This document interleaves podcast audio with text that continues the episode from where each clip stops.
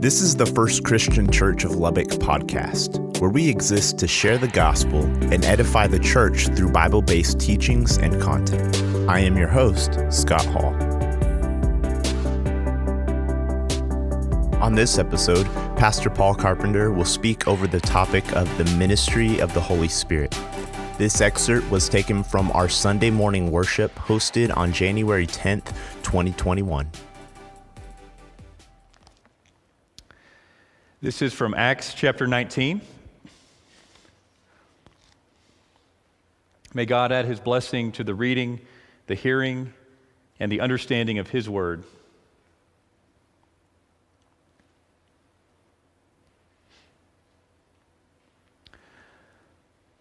While Apollos was at Corinth, Paul took the road through the interior and arrived at Ephesus. There he found some disciples and asked them, Did you receive the Holy Spirit when you believed? They answered, No, we have not even heard that there is a Holy Spirit. So Paul asked, Then what baptism did you receive? John's baptism, they said. Paul said, John's baptism was a baptism of repentance. He told the people to believe in the one coming after him that is, in Jesus. On hearing this, they were baptized into the name of the Lord Jesus. When Paul placed his hands on them, the Holy Spirit came on them, and they spoke in tongues and prophesied. There were about 12 men in all. This is the word of the Lord. Thanks be to God. You may be seated. Lord, we pray for your Holy Spirit to uh, fill our hearts and fill this space, and to bless our friends and members who are at home today. May the words of my mouth and the meditations of our hearts be pleasing and acceptable in thy sight, O God, our rock and our Redeemer. Amen. When you read something like this, it should pose the question Have I received the baptism of the Holy Spirit? Paul the Apostle was going around meeting people who had repented. They knew they were sinners, they knew they needed a Savior. They'd heard of Jesus. You could say Paul's walking around through the authority of the scriptures today in the modern church at people who know they're a sinner, they know they need Jesus, and they call out to Jesus as Lord and Savior. They know by that that they are saved. They, if you uh, confess with your mouth that He is Lord and believe in your heart that God raised Him from the dead, God will save you. Romans chapter 10. For all who call upon the name of the Lord shall be saved. That's pure faith. Even when you don't feel good, even when you don't know much, to know Jesus and to simply confess Him as Lord. It's as if today's scripture is walking around the modern church, causing us to ask the question I know you believe in Jesus, but have you received the baptism of the Holy Spirit? Now, what we have here is the baptism of John versus the baptism that Christ alone can give. You have Apollos who's been teaching a little off and has been corrected, and now you have some disciples who believe in the first baptism but haven't even heard of the second. So, what is the baptism of John? John the Baptist, who preached all the way up until Jesus Christ arrived. Je- Jesus was baptized by John. On that day, the Holy Spirit descended on Jesus Christ. John was saying of Jesus, the guy that's coming after me is, I baptize you with water for repentance, but he will baptize you with fire and with the Holy Ghost. The baptism of John is the baptism of being aware of comparing your life to all the Mosaic law, the law of Moses, the Old Testament, and realizing how far you fall short of that standard. Repent. The baptism of John is for every person to hear up front you're not a good person. You're not an A student. You're not a success story. The baptism of John is to say, not only have you not followed these commandments, do you see that your nature doesn't want to? Know, the difference between us and Jesus, well, there's many differences. But one of them, for instance, is that he never coveted. You ever want something that God didn't give you? Jesus never coveted, but even f- further, he never wanted to. In the rare times that I don't sin, that I fight against it, and I live according, best I can, according to the law of God, there's still part of me that still wants to sin. The baptism that John gives is a baptism that shows you you're a sinner, that you need a Savior, that you need Jesus. It's an important step. In fact, it's hard to preach the gospel in a country and in a world that thinks they don't need Jesus.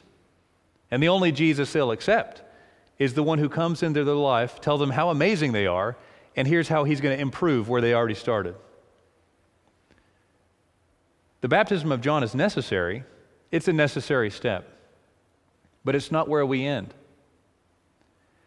And so, what you have is the opening act, uh, the punchline to the joke. It's the buildup, but Jesus is the main act.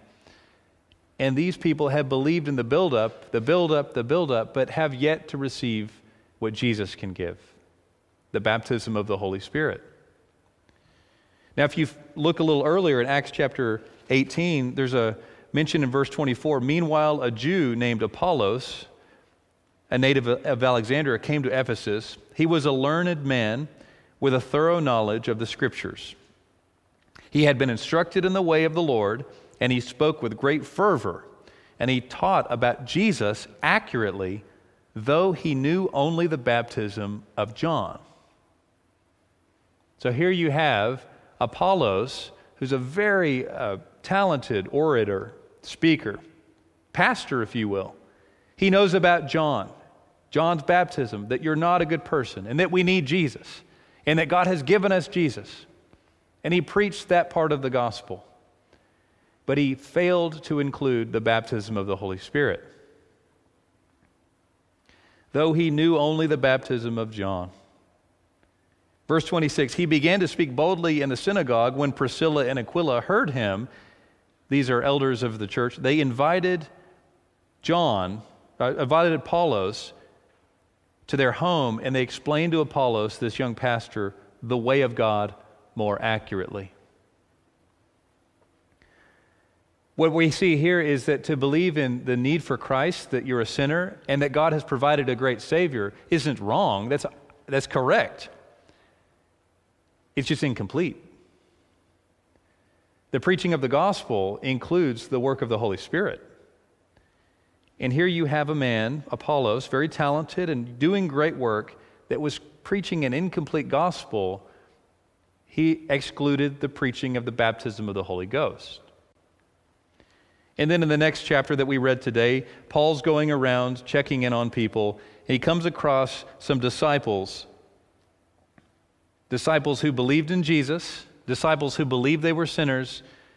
But when he came to them, he said, Have you received the Holy Spirit? And they said, No, we've not even heard there is a Holy Spirit. Then what baptism did you receive? John's baptism, they said.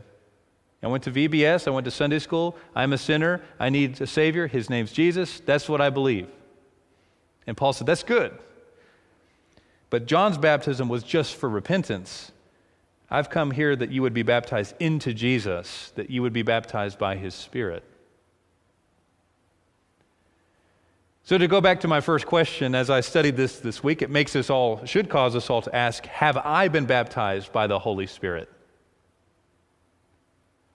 And what is the baptism of the Holy Spirit? Well, there's two main things that we see that happens in the baptism of the Holy Spirit all through the book of Acts. The first is God takes somebody who's been included and then uses them by the power of the Holy Spirit to contribute. First, a person's included by faith in Jesus. They're saved by grace. They're a sinner saved by a great Savior. But God is not content with just including you, God wants you to contribute. And we see in the Great Commission that Jesus says, And you shall be my witnesses in this place and the next town over until you get to the edge of the earth and then keep going. And without the baptism of the Holy Spirit, we will be included in grace, but we will be unengaged in the mission of the gospel to save others. Similarly, you see Jesus tell the apostles, The Holy Spirit will come to you. I've heard another preacher say that when Jesus was about to ascend, Peter says, Let's go preach. And Jesus says, No, no, no, you've already made a big mess of things. You're Peter. Chill out. You need to sit still for a minute, but in about a few days, the Holy Ghost will come and fill you with all power, and then you'll have the ability to accurately go and contribute to the mission. So, the baptism of the Holy Spirit, number one, is that Jesus Christ has come to have his people that he saved become key contributors to the mission. That you could be part of the great work of the saints. These great heroes we speak of, of generations past, from Billy Graham to Mother Teresa to Dietrich Bonhoeffer to Martin Luther to John Calvin to Charles Wesley and John Wesley, that you, your name, and the Holy Spirit is just as viable a candidate to contribute to the work of Christ. Male, female, black, white, all in Christ, we can contribute. Secondly, the baptism of the Holy Spirit is that the church would do the work of God by the power of God. Too often, we try to do the work of God through secular means. We don't need the Holy Spirit because we figured out how to do marketing. We don't need prayer because we are better at problem solving. There is no way to actually do the work of God apart from the power of God. From the power of God that convicts hearts, that creates a multiplying effect, 30, 60, 100 fold, of every good deed you would do in Christ, only God's power can do that correctly. Have you been baptized? Have I been baptized in the Holy Ghost? Are you that person? Have you progressed? There's a process, you see, where Christ comes to lowly sinners, enemies of God. And by the Holy Spirit, he comes and he strikes their hearts. He causes them to repent, like St. Paul on the road to Damascus, to see that they were once against Christ and Christ loves them anyways, and there's nothing they can do about it. And he says, You're mine. And he puts faith within you, and you turn and you willingly come to the Lord, and you start to take baby steps. I, I joke you got baby horse legs that can barely walk, you know, and you're starting to take these steps forward. And in addition to be including, the next step is that God begins to invest in you. He starts to put people around you that love you unconditionally. They're going to teach you the word, they're going to pray for you, and they're going to show you that you too can pray, that you too can be built up in Christ. The investment grows and grows and grows. But that's not all. The process ultimately is being driven that each of us would be commissioned ourselves to go out either in our community or to leave where we are and go in the mission field and make an impact for the advancement of the gospel of Jesus Christ. That's the whole thing. You go from being an enemy of God to a bench warmer on the team of God to Tom Brady, Mahomes. That's just the way this is working. The gospel's not done with our inclusion. It's supposed to include our investment and our commission. Have I been baptized by the Holy Spirit? Have I been invested in? These are questions you've got to ask yourselves. Have God, has God invested in me? Has God used me? Has God multiplied through me? Have I been baptized? Now, as we look at this question, I want to pose a few things to look at to help you answer that question. And again, I think the whole point of Acts 19, the whole point of this sermon, is that each of us has the courage to ask that question and then to seek an answer to it. And the first thing we need to see is that the disciples that believed in Jesus and they believed they needed Jesus had never even heard of the Holy Spirit. They answered, verse 2, No, we have not even heard that there is a Holy Spirit. I guess they didn't know about the Trinity. You got the Father, the Son, I guess that's it. So often, I meet people that have a lot of questions about the Bible, but many of the questions revolve around that big abyss of lack of information who and what is the Holy Spirit? You know, in a church like ours, we, we don't tend to run off the rails on the charismatic side, but we do tend to go on the frozen chosen side. And it's easy for us to build a religion and experience that has very little to do with acknowledging the Holy Spirit, practicing being convicted by the Holy Spirit. We'll leave that to the Pentecostals. We'll be good mainliners.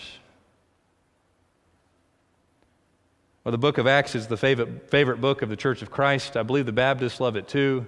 All of us need to hear from Paul that the baptism of the Holy Spirit is not something for just special people, it's designed to fall on all Christians. So we don't even know what the Holy Spirit is half the time. We'll meet people that just don't know. And the good news is the ability you have to hear the gospel, to know you're a sinner, to accept Jesus, all of that is the work of the Holy Spirit in your life. It's the Holy Ghost that gave you faith. It's the Holy Spirit that is allowing us all to be here today, to even hear these words of Scripture.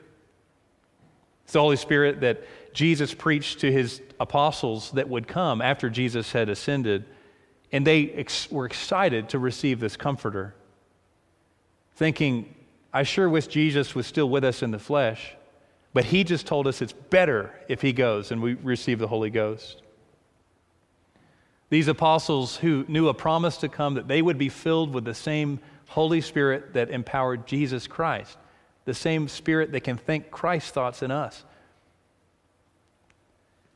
What is the Holy Spirit? He's the main player right now in this season of grace. 2,000 years so far, the Holy Spirit is the one who's done all the true labor, deserves all the glory and credit for everything that's happened that's good. Because his job is to take what Jesus did and perfectly apply it to real people in real time, like us. Do you believe, first thing about the baptism of the Holy Spirit, do you believe in the Holy Spirit? I know you believe in Jesus, and I know you believe in the Father, but do you believe in the Holy Spirit? that he's alive, he's active, he's not an it, he's a he, he's a person with a personality, that he is infallibly working in your life right now with the same care, sovereignty, and concern as Jesus Christ. To welcome the Holy Spirit is to welcome Jesus. That's the first question. Do I believe in the Holy Spirit? And the second question is Have I received the baptism? Meaning, have I received by Christ's grace alone something I can't take, but something He's willing to give to all who ask?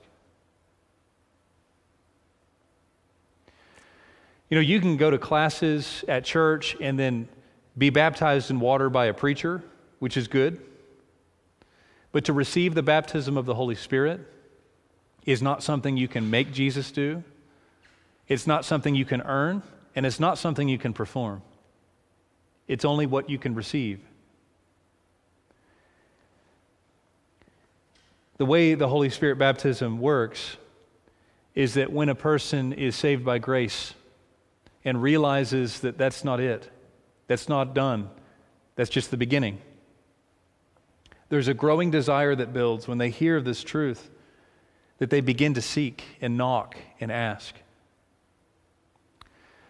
That we go and ask for something that we don't deserve, something that we begin to want more and more than when we first started, and something we're willing to wait for. Between the moment a person is saved and a moment a person is activated and invested in, in the power of the Holy Ghost, there is a situation building, a true proof that that person is giving up on the world to fix their problems. That they're turning away from themselves, that true repentance is happening. Matthew chapter 10 puts it this way Jesus says, Anyone who loves his life, his family, his mother, father more than me is unworthy of me. And anyone who does not receive a cross and follow me is not worthy of me. But whoever finds his life will lose it. Whoever loses his life for my sake shall find it.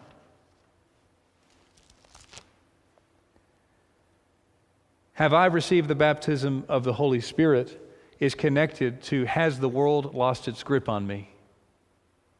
Have I gone through the process of completely finding a bankrupt world and turning to Jesus, saying, I believe you as my Savior. I now want you to be my Lord. To seek and knock and ask.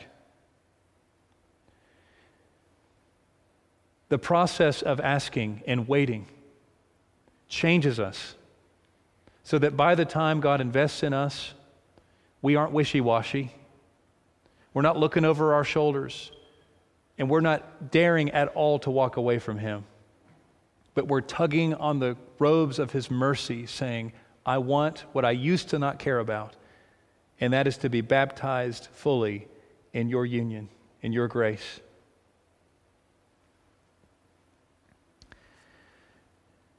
Have I been baptized by the Holy Spirit?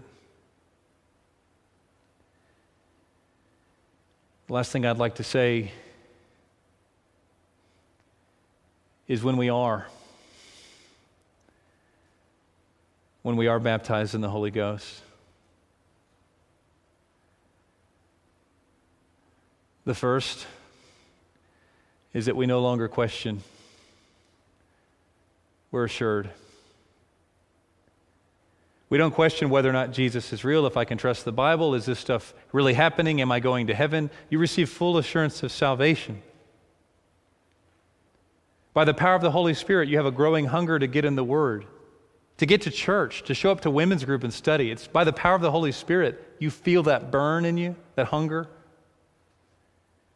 In short, by the power of the Holy Spirit, we receive a more perfect union with our Savior Jesus. We're sealed with Him. And by the power of the Holy Spirit, have we been baptized in it? By the power of the Holy Spirit, you will feel a growing sense of responsibility for the lost. The power to care. You know, it was nothing great about Dietrich Bonhoeffer. He stood against Hitler and preached the gospel as a Lutheran. Nothing great in the man. He had a good intellect. He wasn't morally superior, but he was baptized in the Holy Spirit. And what happens with people like Dietrich Bonhoeffer, historical figures that we can look up to, is that we're not looking up to him. We're looking up to what God can do through a guy like him. We're not looking up to Mother Teresa, a poor woman from Poland. We're looking at what the Holy Ghost can do to a woman who's willing to be baptized in the Spirit to pour her life out for others. To be responsible is not just to have ability, but to have concern. There's a lot of ability in the world, and no one knows what to do with it. But to be truly responsible is to be baptized with concern of the mission of God. Have I been baptized by the Holy Spirit? Do I have a growing sense of responsibility to my fellow man? Is the answer. Do I have a more perfect union with Christ? Is the answer. And finally, what we see when we are baptized with the power of the Holy Spirit, we see in the book of Acts, they prophesied. Paul went out and healed a bunch of sick people. They preached effectively the gospel of Jesus.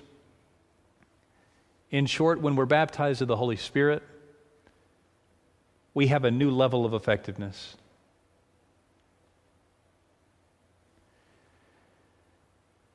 What God intends is great power, miracles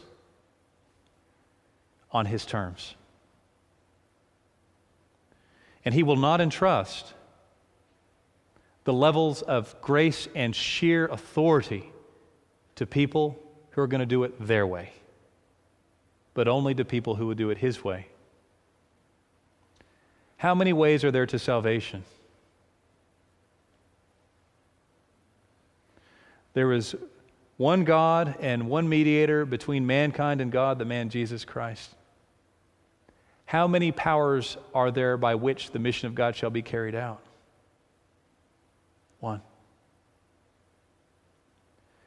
God will invest mightily with great effects in those who ask, but those who are willing to do it His way.